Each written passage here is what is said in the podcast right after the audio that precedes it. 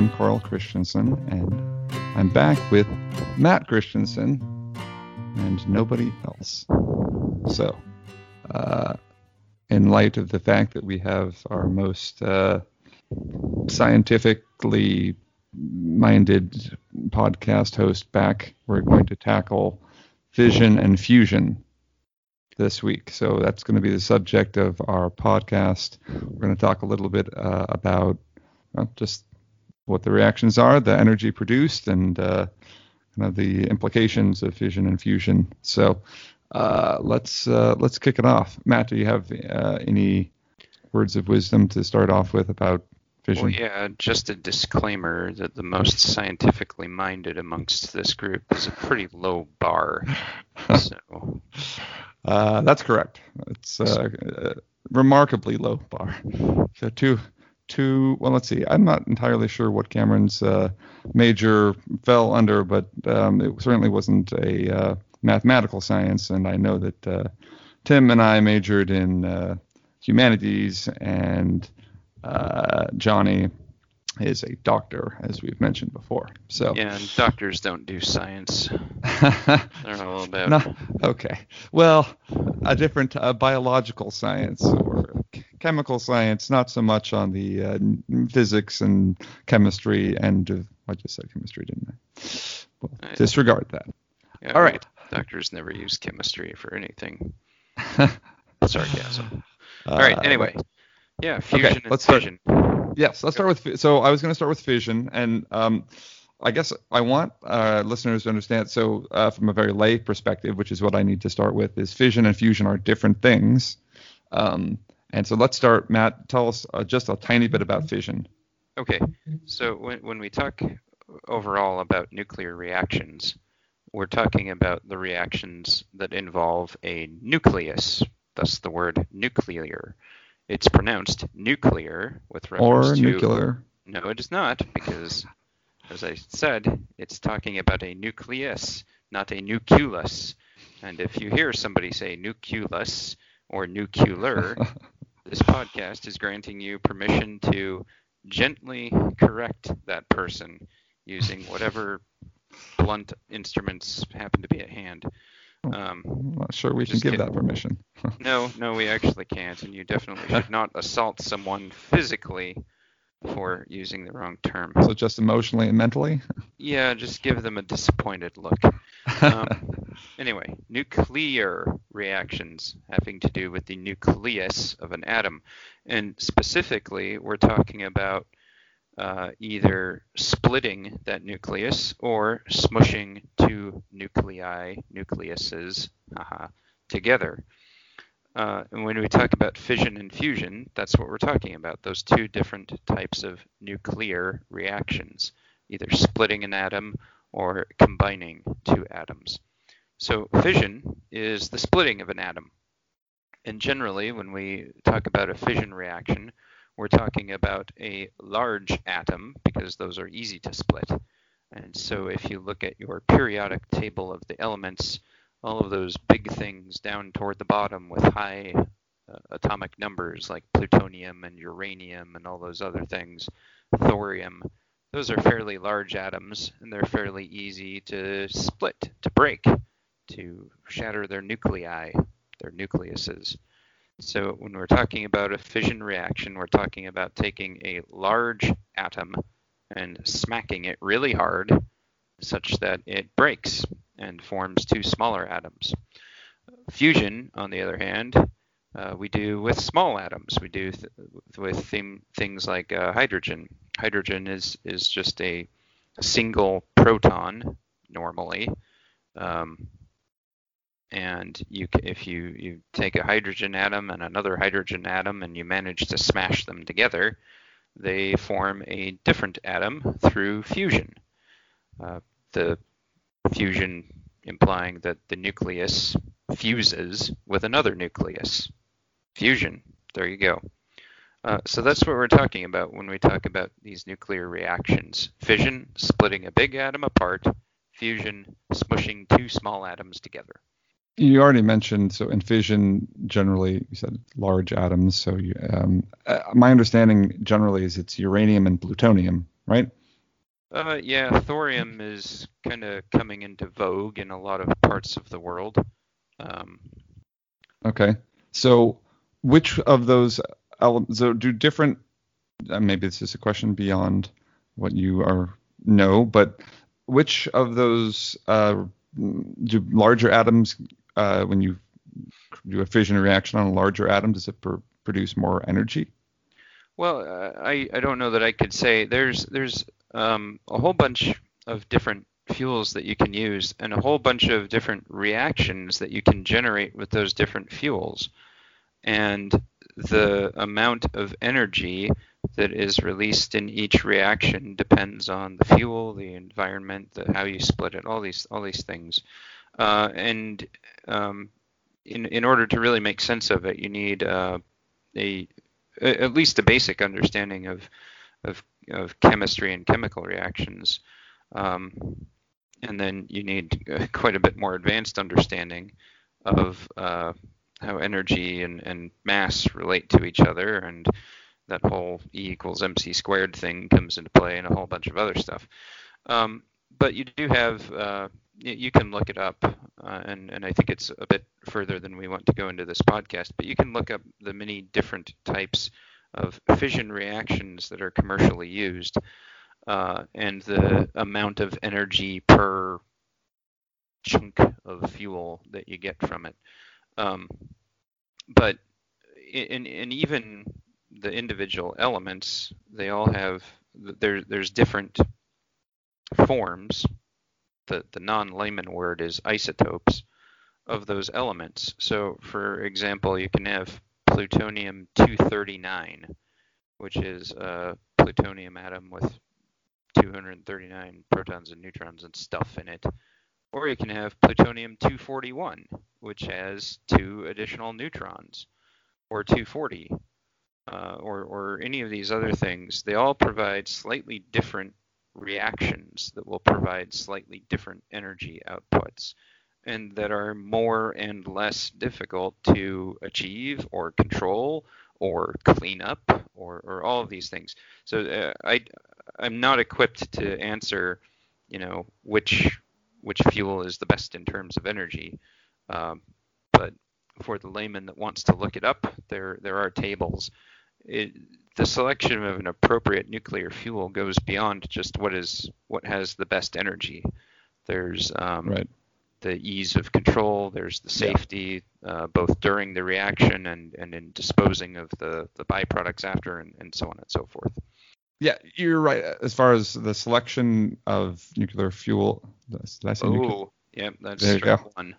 correct me.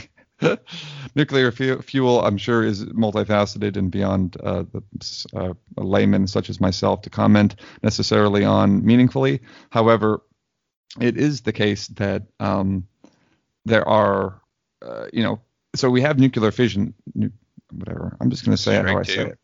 No, that's fine. Uh, when you get to strike three, nothing actually happens. So okay, carry on. good, good. Anyway, giving uh, you a disapproving glance through my webcam.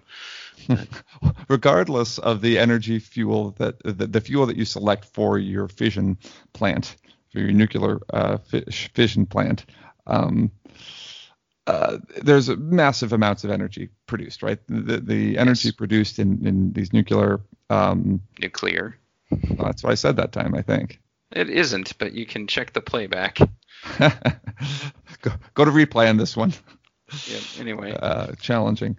Okay. Um, uh, massive amounts of energy produced, and that's that's the big thing about uh, nuclear energy in general is that um, that the amount of energy produced is is massive. Yes. So So where does the energy come from? Yeah. Uh, it it depends. Uh, and when we're talking about fission, um, well, okay, when, when we're talking about fission or fusion, uh, a lot of the energy comes from breaking uh, or or forging or restructuring the uh, the bonds within the nucleus between the the protons, the neutrons, and so forth. Uh, and it it comes down to some of the four fundamental forces, which I really don't want to get into because I don't understand them. Um, but basically, when you restructure those bonds, a large amount of energy is released. Um, now, in some cases, the there there is actually a conversion of subatomic particles, neutrons or, or, or electrons or whatever, from mass, from matter, from a particle into pure energy. And uh, I, I, mentioned that E equals mc squared occasion, well, or equation. Um, that equation basically states that mass and energy are equivalent. They can move from one form to another, and uh, they they do so according to that equation. E equals mc squared uh, again is the E is energy. It's the amount of energy in a thing. The amount of energy in a thing equals m, which is your mass, times c squared. c being the speed of light. Uh, the speed of light squared is a large number. If you multiply that times your mass, you're going to get a big number. So your energy of any given wad of material is the mass of that wad of material times the speed of light squared. That's a lot of energy. When mass changes into energy, it, it's a big, big number. And so you find you find that in some of these nuclear reactions, small bits of of mass become energy, and the output is huge. Uh, the nuclear weapon that we dropped on, on Japan in World War II, something like um, I can't remember if it was seven or 0.7, but it was some really small number of, of, of grams of matter became energy, and the you know that was part of that massive energetic explosion event. Um, when mass becomes energy, that's huge, and that's what that's the dark magic that you start to get into when you talk about nuclear reactions. So it's it's a combination of, of breaking or, or resetting or forging new bonds between protons and neutrons inside a nucleus, as well as the conversion of products of that reaction, uh, neutrons, etc., um, from matter into energy. Yeah. So. Uh, there's a lot. You just said a mouthful, but yeah, I, am reminded of that uh, that scene in Pirates of the Caribbean where uh, Keira Knightley asks for the cessation of hostilities against Port Royal. The guy says, There's a lot of big words there. We're not but humble pirates. well, it turns out that humble pirates don't do nuclear physics very well, so we are going to use a lot of big words. Yes. And then Barbossa immediately says, I'm disinclined to acquiesce to your proposal, and it's awesome. but maybe pirates can do physics. Anyway, go. Yeah, let's. Uh, well, I was going to say so. So with the, the the the creation of the energy from from these n- nuclear uh, reactions that you're talking nuclear about. reactions. Yeah. Whatever. It's a small um, word, but it's an important one to get right. Well, is it? Um, I think I've proved very clearly that it's not. Uh, go for it. Anyway, um, uh, as far as um, fission versus fusion, I guess in this case, um, fusion still provides a significant higher amount of energy than fission. Right? Uh, well, okay. I mean, yes, sort of. Um, so when when we talk about fission and fusion, and the reason that one is better than the other, there's a number of factors, and it's not as simple as this one gives more energy. Um, right. But at the but fundamental too, right? level, a fissile nuclear reaction will produce more energy per reaction than a fusion reaction. So if I take two hydrogen atoms and I smush them together in a basic fusion reaction, I will get a bit of energy out of it. Neat. If I take a plutonium atom and I shatter it, I'm going to get a larger amount of energy out of that. Um, and that's cool the thing is, uh, fusion reactions will generally occur at a much greater rate. And so for each plutonium atom that I split and I get a large wad of energy out of it, I'm going to be able to fuse a greater number of hydrogen atoms together.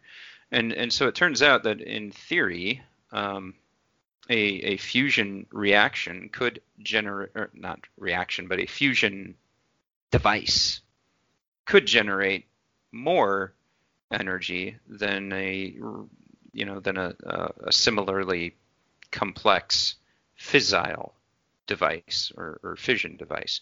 Uh, so where, where you see this really illustrated, as with all things, um, is bombs. Uh, when we talk nuclear weapons, uh, we're, we're talking about weapons that use either a fission or a fusion reaction or a combination of both to create their blast. The very first bombs, the only ones that we've ever used in anger, the atom bombs, were fission bombs. They used plutonium or uranium or so I don't even know what they used. They used some large atoms and they split them in half, and, and that was that. Um, shortly after this, we figured out how to make fusion bombs, and those were exponentially more powerful uh, than than an equivalently physically sized fission bomb. Uh, and in fact, you know, there were some of these where uh, at the beginning where the reactions were not quite as well understood as as they thought they were. Um, there was a famous nuclear test called Castle Bravo, which was supposed to be a what like a, a three megaton event. Three megatons is, is equivalent to three million tons of, of TNT. That's a big explosion. Well, it turned out when they, they lit that thing off, it ended up being a 15 megaton event. Uh, that's pretty big. Um, and that was uh, that was a uh, essentially a fusion powered bomb. It was actually a combination of fission and fusion, but the the the key component to the blast was was a fission created fusion reaction. So anyway. Fission. Okay. Yep. So um, okay. That, so that's for, that's kind of the difference in terms of power generation. Uh. Fission, you get more power per event. Fusion, you get more events uh, at, in the same amount of time, and so you can get more power theoretically out of a fusion device. okay. The layman understanding of fission uh, right now. Um, so fission is what powers all of our nuclear plants right now. Uh, Yes. We don't. Right. We don't have the ability to control nuclear reactions. Be a, a sustained. We cannot control a sustained nuclear reaction and harness the energy from it right now at all. Uh, no, because it one, it's nuclear. Two, it's a nuclear fusion reaction. What did I Um, say? uh, just you uh, you said nuclear reactions in general. Oh, uh, nuclear fusion. We cannot yeah. control nuclear fusion reactions. Correct. So a, a nuclear fusion reaction so far, the only ones that we have been able to sustain have um, they've had a net uh, consumption of power in order to keep them going. So we, we've managed to build fusion devices that generate fusion reactions, but in order to power that device, I need to consume 100 watts in order to generate 30 watts. So that's cool that I can do that, but that doesn't really that's not a successful Doesn't- business model for your power company. All right. Um, the only devices where we've managed to get a net increase in energy have been, well, the bombs, and those are not sustained fusion reactions. Uh, fission reactions, on the other hand, yeah, we figured that out. We can do a sustained fission reaction, which is what you have in our nuclear plants, and you get way more energy out of them than you put into them, which is why they're so profitable and why France uses uh, fission reactors for 85% of its power, and it's it works really well. Um, I was going to. Okay, so for the current uh, nuclear uh, Yes. power plants that nuclear power plants that we have, uh, powered by fission, because as you just mentioned, we're discussing fusion, we can't uh, harness as of yet. Um, we we harness the fission. Uh, and my understanding, so if you've ever seen uh, those, I assume most people listening have probably seen a nuclear power plant before. Nuclear Yeah, power any- plants, Anyone who's seen a Godzilla movie. right? They have these massive um, columns of steam rising off of the this big uh, cylindrical concrete mass, right? Um, yes. and so the and, and that steam coming off is is the way that we're harnessing that that fission uh, energy is by essentially boiling water and spinning a turbine or something, right? Yeah, I mean that that's pretty much it. The fact that you split an atom in half doesn't immediately equate to electricity. Right. What it equates to is a ridiculous amount of energy, and that energy comes out as heat. Well, the easiest and most efficient way to harness heat is to boil some kind of fluid, either water or whatever fluid of, of your choice you choose to have expand or vaporize or whatever. Use that pressure to then spin a turbine with a magnet attached, which does generate electricity, and that powers your iPhone charger or whatever it is. Um, but yeah, that's more or less how it works. Uh, nuclear reaction causes heat. Heat changes water or some fluid into an expanding vapor, pushes a turbine, generates electricity. Right. And importantly, right now, a a lot of people are, you know, very much on the green energy bandwagon, and I think as in as much as we can create green energy, essentially green meaning carbon-free or or very low uh, carbon footprint energy. Yep. Um, nuclear energy has zero carbon footprint, uh, right? Yeah. Well, so it's it's interesting. Recently, one of the founding members of Greenpeace actually came out uh, strongly in favor of uh, adopting more nuclear power because, as as far as uh, you know, its environmental impact goes, if handled correctly, if the right fuels are chosen, if the right updated reactor designs are implemented, nuclear power can be pretty friendly. Um, there are definitely concerns that you deal with in terms of the the byproducts of these reactions. Right. And that's And where things get tricky. right? They they do, and the, the byproducts depend on what fuel you've used and what reaction you're using. Um, you know, we we hear the term nuclear waste. Well, nuclear waste has a bazillion different forms that are more or less unpleasant to be around. Um, and I mean, it also depends on the type of reactor that you're using, uh, how much waste they generate. Uh, uranium reactors give you some waste that often lasts a very long time. Now, some types of reactors can take that waste and recycle it through them through themselves and get more energy out of it. That's cool. Right. Uh, thorium reactors don't have the same types of long-lasting nuclear waste, but they have differently dirty waste. Um, and again, the, the the length and the duration is of, of all these things is a little bit beyond my knowledge and beyond the scope of this podcast.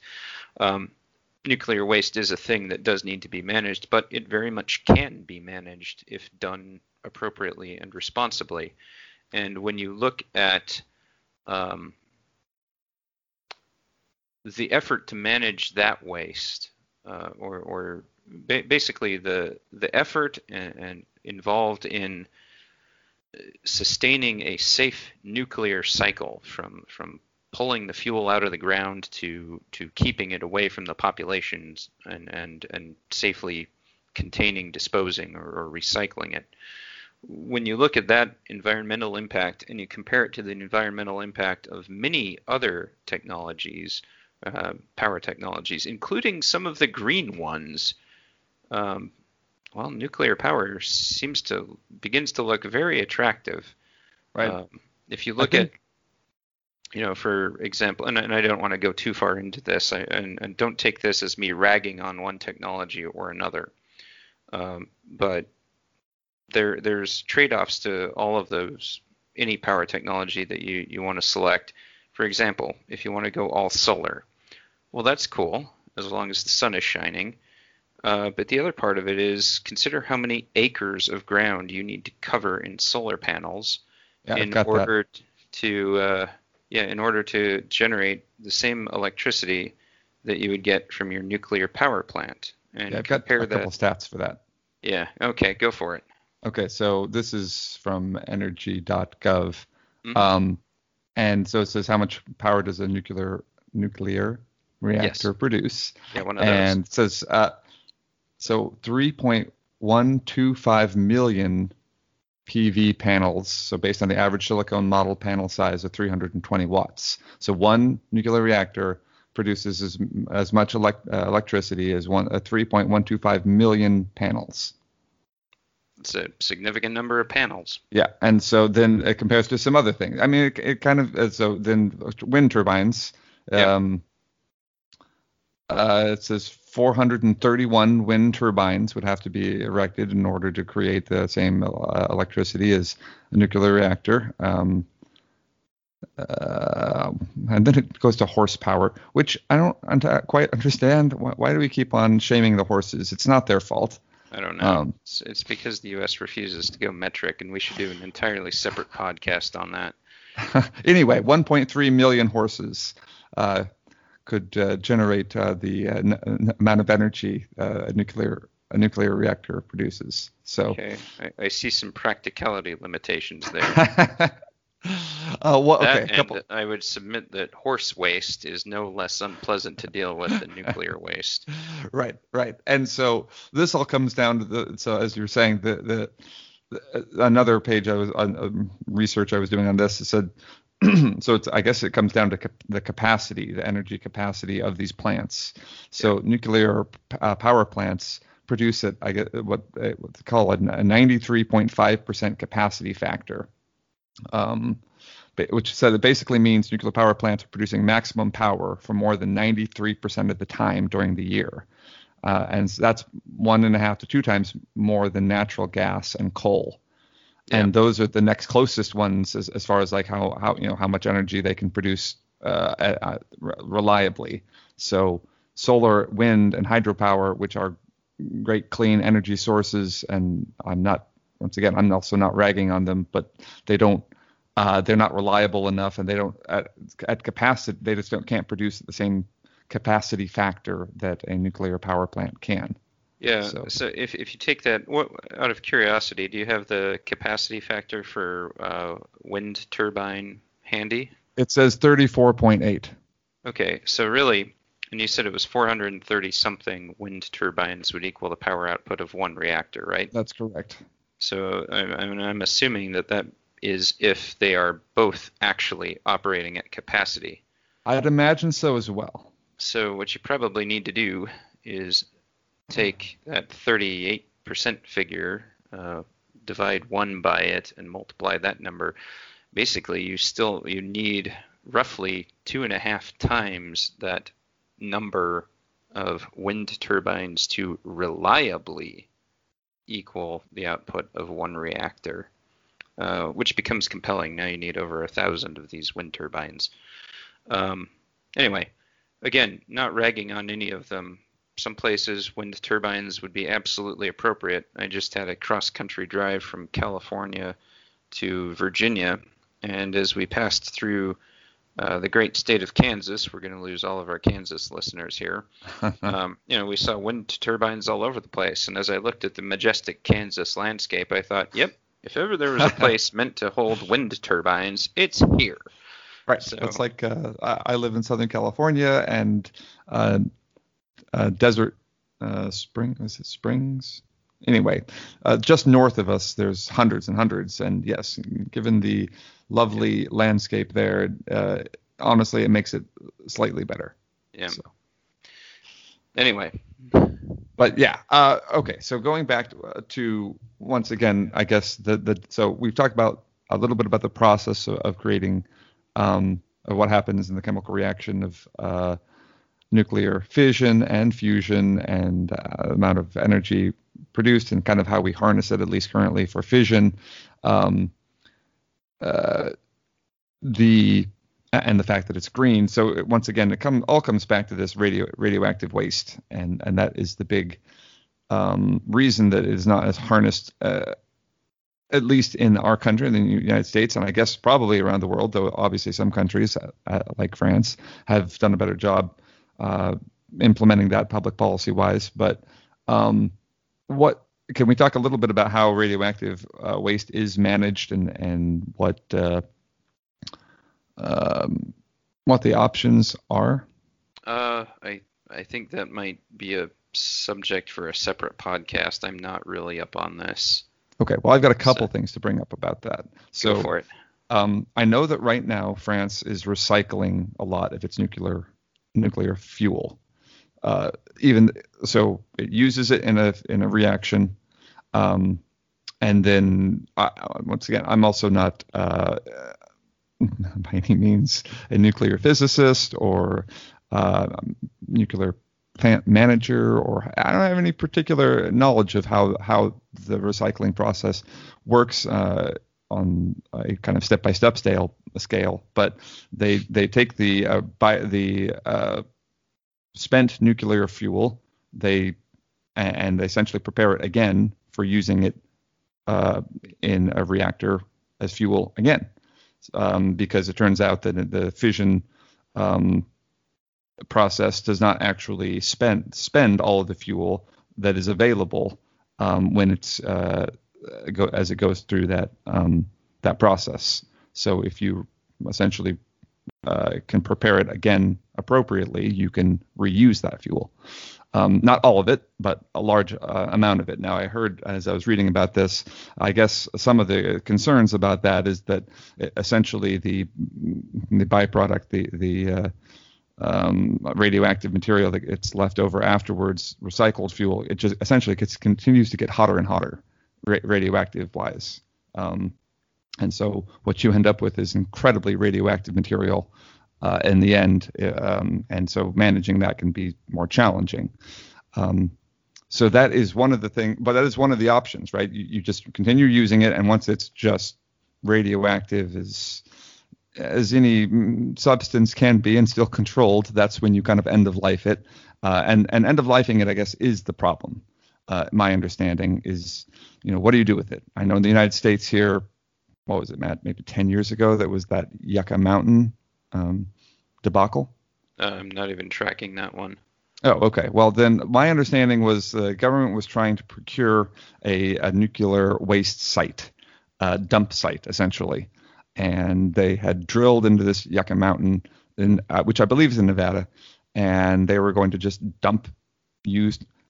D- dump is an incorrect word, right? It gets prepared. It gets. I, th- I think they put it in barrels uh, Seems likely. Yeah, and and and then they put it in there for a long time. Right, it remains radioactive for mm, a hundred years. I mean, I don't know exactly what what the number is, but I know it is a long time. and but the idea was that if they put it in this mountain, drilled uh, into this mountain and put it in there, it's protected. And uh, then it can't there can't be nuclear spill waste spill uh, spills and people come in contact with it inadvertently. So but the problem was that the neighboring communities uh, were not fond of that idea. Um, for I guess a couple of main reasons is the transportation of the fuel to the site. Um, and then just the fact that you'd be the community next to the nuclear waste dump ground. Um, so those are a couple. That's just uh, representative, I think, of the kind of issues that you run into uh, public policy wise when trying to uh, imp- get rid of highly undesirable material. Um, so I guess that's um, the the big question, um, and other countries have dealt with it in different ways. Um, but once again, like Matt said already, the the alternative is, is what you have to consider. Um, when when so if you're looking at radioactive material and thinking, well, that's I don't want to deal with that. I don't want my country to deal with that. Uh, so let's let's take nuclear power off the off the table. Well, uh, nuclear power has okay. never been on the table. Nuclear, All right. Is it, I will keep doing this. anyway, uh, the alternatives are just so poor uh, from a from an environmental perspective, from a reliability perspective, from a sustainability perspective, just from so many different perspectives that nuclear power. I mean, if you, we fully adopted that, so my, I was reading another article about this. About uh, so I live in California, and I believe that the government in the last 10 years has spent about a hundred. I, I can't verify this number. It was just one article I was reading, but it said something about a hundred billion dollars in in uh, clean energy initiatives. Um, and it said uh, right now between solar and wind some percentage. I don't have it on me right now, but it's, it's less than 50% of our total power is generated by those uh, sources. And as we learned last week in California, it's also not particularly reliable. Um, and when and high demand situations come up where we had a huge heat wave, all of a sudden the government's saying, oh, we have to have rolling blackouts. Well, that's not a particularly good uh, outcome from a policy point of view. So uh, when you look at that as the alternative uh, and nuclear power as uh, if they take that same hundred billion dollars, and this article said that if they invested that just in nuclear plants, um, we would have enough power uh, to uh, produce uh, to uh, c- cover 100% of California's um, needs now and probably decades into the future. So um, it's uh, it's such a uh, it scales very well. I guess is the point, um, and the um, that's why I believe it needs to be uh, better understood. So, right. um, well, and yeah, it's it is a again, there's trades for everything. There's no question that nuclear reactors would provide the most energy efficient use of a space and uh, investment dollars in terms of turning that into electricity. Um, but you do have to bounce that off the legitimate concerns of what do you do with the waste? Um, what do you do with in, in terms of providing fuel? Um, because that fuel is uranium in particular is not particularly easy to find. Thorium is a little bit better. Um, and then um, the other part of that is what do you do when something goes wrong at your reactor? Uh, because if your coal plant catches fire, well, that's bad. Um, that's really bad. But if your nuclear reactor catches fire or gets tsunamied, well, that's potentially catastrophic.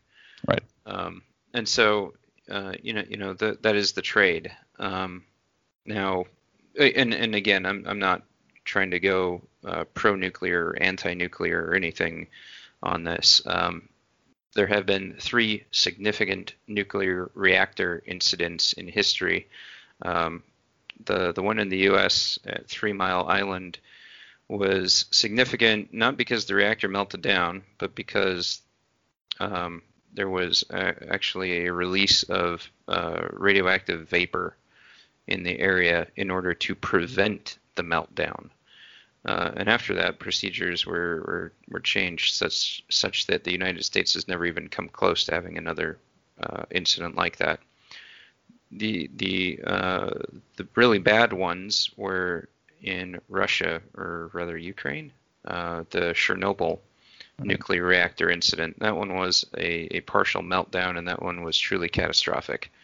Uh, and it was caused by poor training, poor procedures, poor implementation, poor everything. It was just poor, and um, because of that, uh, you know, I I spent two years in Romania uh, as a missionary, and while I was over there, we were given water filters that had three chambers, and the third chamber was a radiation filter because poor Romania was downriver from Chernobyl. So, mm-hmm. yeah, you know, so they're still dealing with that. And then the third uh, nuclear incident was the Fukushima reactor that was damaged during the 2011 tsunami in Japan. Um, the Japanese did everything right, but you know, sometimes nature just strikes in the wrong place. Uh, and so all of these things are some of the drawbacks to nuclear fission power. Um, see what I did here? I set up a segue, which is why nuclear fusion power is seen by many as as the ideal uh, way ahead for the future, kind of the holy grail for energy generation, uh, if it can be achieved. Which is the big if, because my understanding from talking to our dad is that was back in the 60s they were pretty sure they'd have a nuclear uh, reactor, a nuclear generator, whatever fusion, they call them. Fusion. Fusion. Reactor. Fusion reactor within you know five to ten years, and that's it's and and that horizon has main, has been maintained at that level for the last you know 60 years. Yes. So. Yeah. Um, yeah. Um, there there is continuing progress towards it. Uh, as I mentioned, we are able to do nuclear fusion, um, but right now it consumes more energy than it generates. Uh, but we're advancing. Um, there is a big project in Europe. Uh, it, it's basically a Europe-wide. Um, it's, it's, even bigger than Europe. It's a major international consortium, um, and they're working to develop a uh, a functional fusion reactor. Um, and and you can look it up if you go to iter.org, ITER, ITER, I don't know. Hmm. Uh, you can learn all about this um, this fusion reactor that is being built, or this fusion reactor project that is being built by this uh, multinational consortium. Uh, and and even that, you know, going into it eyes open, they don't predict uh, reasonable power generation for another decade or so. Uh, but they're trying to advance towards it, and that's a good good thing. Uh, if, if, we could get to the point where you can do a sustainable nuclear fusion reaction, you eliminate a lot of the drawbacks to a fission reactor. Uh, that said, fusion is hard. Um, in order to do fusion, you have you, there's there's there's three parameters that you have to kind of have come together in, in this one grand equation. Um, so those three parameters are temperature, pressure, and what is known as confinement time. Um, and, and, and basically what it comes down to is uh, when you do fusion, it's it's imagine that you're forcing two magnets uh, together when they're oriented so that they're repelling each other. Uh, if you've tried to do that, you know that you can do it, but you have a significant magnetic force to overcome. And the bigger the magnet, the stronger that magnetic force. Well, it turns out it's the same with atoms and atomic nuclei, nucleuses. Um, if you have large atoms with a nucleus with a large number of protons, trying to smash that into another nucleus with a large number of protons is very difficult. Uh, that's why fusion tends to use very small atoms, uh, atoms with only one or two protons. Hydrogen kind of being the fuel of choice. Hydrogen is just a single proton. Um, so you can kind of overcome that repelling force. And when they get close enough together, uh, a different natural force takes over, and those two protons will smush, smush into each other and fuse to create a helium nucleus. Um, if, if you can get that to happen, that's great. But in order to create the environment where that can happen, you need very high energy levels. That means high pressure, and, or rather high temperature. You need to keep them compressed so that they are being pressed into each other rather than escaping off into the void. So that means high pressure. And you need to give it sufficient time for this reaction to take place without bleeding away all of its energy, all of that heat that you're putting into it. Uh, and so that's your confinement time. You need to maintain that high pressure, high temperature environment for sufficient time for the reactions to take place. If you can do those three things, then you can generate a fusion reaction. And we've done it, and that's great.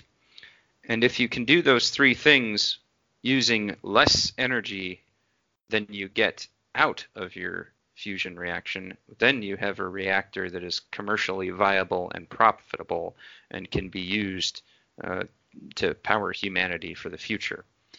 Um, that's where we're at. We're trying to get those three things temperature, pressure, and confinement time while using less energy than we get out of the reaction. So far, we haven't succeeded, except with bombs. But Right. that's Well, the sun succeeded a long time ago. You know, and that is interesting because if we had a sun, then we'd be set. Unfortunately, the only sun that we do have is the sun that you can't really hook a turbine up to. Can you? Uh, well, the closest we've got is hooking a solar panel up to it. So in a way, a solar panel is making use of a nuclear fusion reaction because that is what the sun is. Right. The sun is a constant self-sustaining fusion reaction where at the sun's core you have a whole bunch of hydrogen that is under immense pressure, you know, because it's at the center of the sun. It's at immense temperature, again, t- center of the sun. It's got all the confinement time you need because it's not going anywhere. And so it's able to fuse all over the place, and that's great. Um, again, the only suns that we have been able to recreate on Earth have been those bombs that I keep mentioning, and that's a Right. little bit harder to hook up to a turbine. A little bit. A little bit. Yeah. Yeah. Fusion is pretty awesome. Um, I uh, there is cold fusion, which I don't think we want to necessarily get into too much, largely because I don't nothing about it. Um, I Oh. do know that. Yeah, the the idea is that, as I understand it, this is the super layman here because I don't know much. I, I mentioned you need the three things of high temperature, high pressure, and confinement time. Well, supposedly, theoretically, if you just have the high pressure and the confinement time, you might be able to get those reactions without doing the temperature piece. Maybe. I don't know. Yeah, well, that would make sense given the name cold Yeah. fusion. Or or But- at least do the temperature piece in a different way. So Yeah. be- because reg- you're regardless, you're still going to need to excite atoms, and exciting atoms by its definition is going to generate heat. So Right. whatever. I, I don't really know why they call it cold fusion. Neither do I. But I do know the the funny story about the uh, University of Utah back in was that the 70s. Oh, where yeah. They that they claimed uh, that they had uh, achieved cold fusion, and it Yeah. was published in a major scientific magazine, I believe, or at least it went out in the news reports, even if it wasn't published. In a, and so there was massive media right away um, about this, and it turns out that they were, of course, incorrect. They had not actually achieved cold fusion. It was, I don't know if it was a measurement error. Um, well, I don't remember what exactly the scenario was, but it was certainly an embarrassment for the university, um, which I can appreciate given they were our rivals in my, the university that I went to. So, Yeah. Well, one of the big problems with that thing uh, was that it really jaded a lot of people um, to the idea that fusion could be a thing. And so, right after that, a lot of the government investment in fusion went away. And so, that error actually set fusion development back for, I, you know, many years. Hmm. Kind of sad. that Moral of the story is don't publish your results before they get peer reviewed. that is a good moral. Okay, so uh, two other things before we wrap up the podcast. Um, first, I was going to give an update on our listener base because I find it interesting, even if nobody else does. Uh, uh, Australia has been maintaining a lead for a while in our non-U.S. listeners. Um, Australia, Canada's coming up strong, so you need to you need to kick it into gear. Uh, the Canadians are coming on strong here, and surprisingly, Singapore has uh, all of a sudden decided that uh, our layman knowledge is also sufficiently interesting. So um, this is um, um, and the UK they're just kind of kicking around. They don't really do anything. Um, I appreciate you, you British and um, other UK residents. Um, anyway, once again, interesting to me, uh, but uh, the U.S. audience still representing well. Obviously, we're Americans, so that could be expected. Um, okay. after that, the other thing, uh, so Matt, you said you wanted to go on record of not necessarily being a proponent of one particular type of energy over another.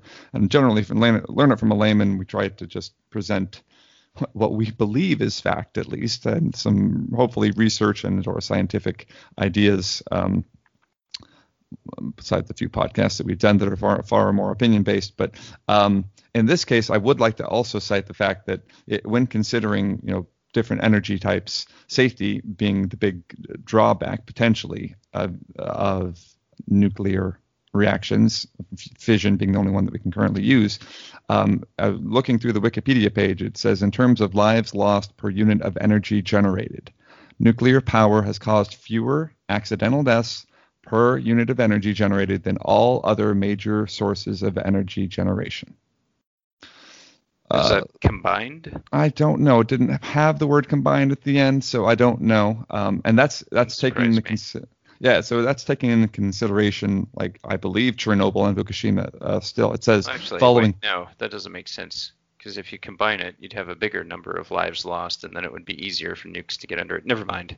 De- no, delete right. that question. Good point. Yeah. So any well, any other, uh, it, it is basically the safest in terms of um, life endangerment for watt of power generated. That's correct. And and, and to be fair, they're they're talking about um, they're they're generating these numbers based on like air pollution um, yep.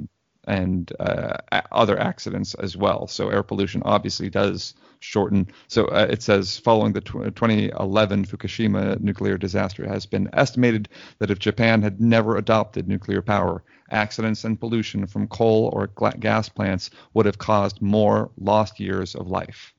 Yeah.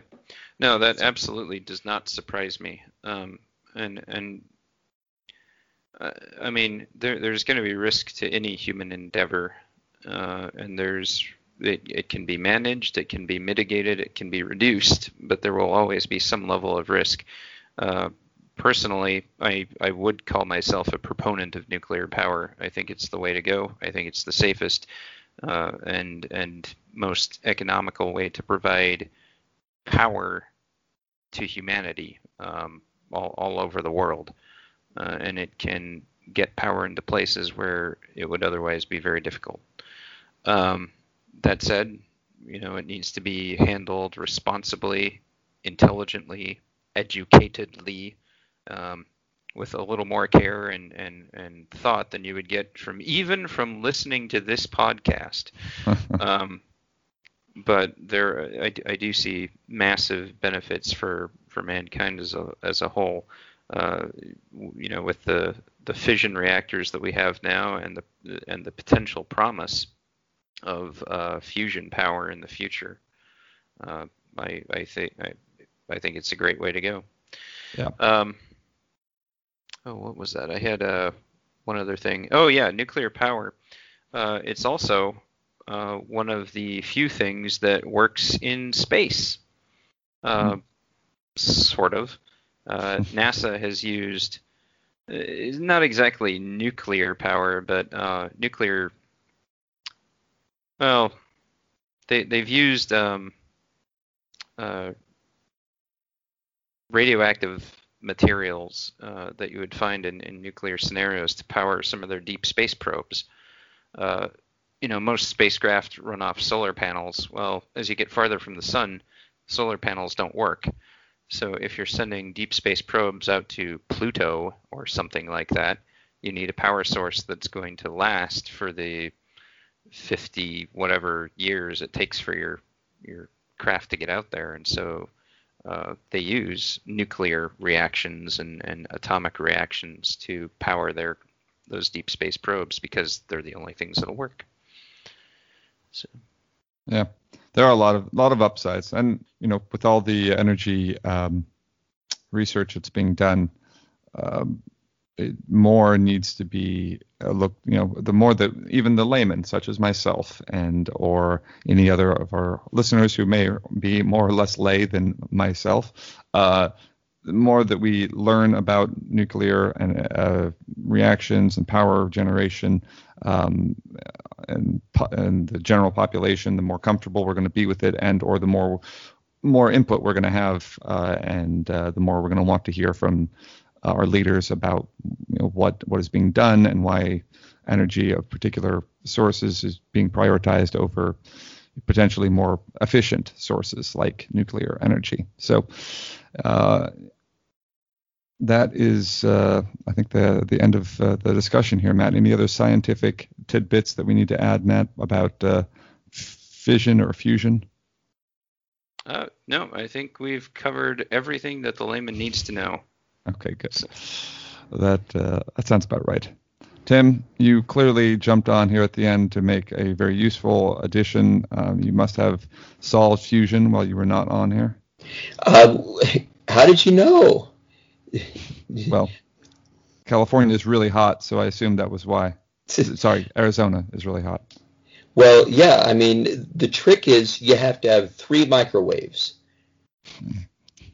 What? Just yeah, just one inside. It, it's kind of complex. I'll have to explain it next time.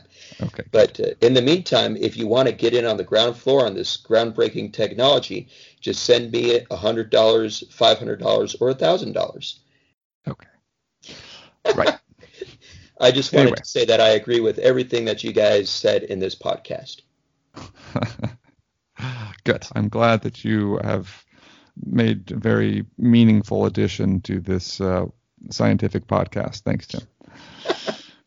uh, but for now, we're going to sign off. We're going to say uh, go out and uh, you know do the research, or, uh, and if you are have been convinced by our discussion of nuclear reactions, both from the chemical level all the way up to you know byproducts and and management, uh, you know contact your local uh, government officials and ask them about uh, energy sources in your area. So go out and make a difference, and we'll see you back again next episode.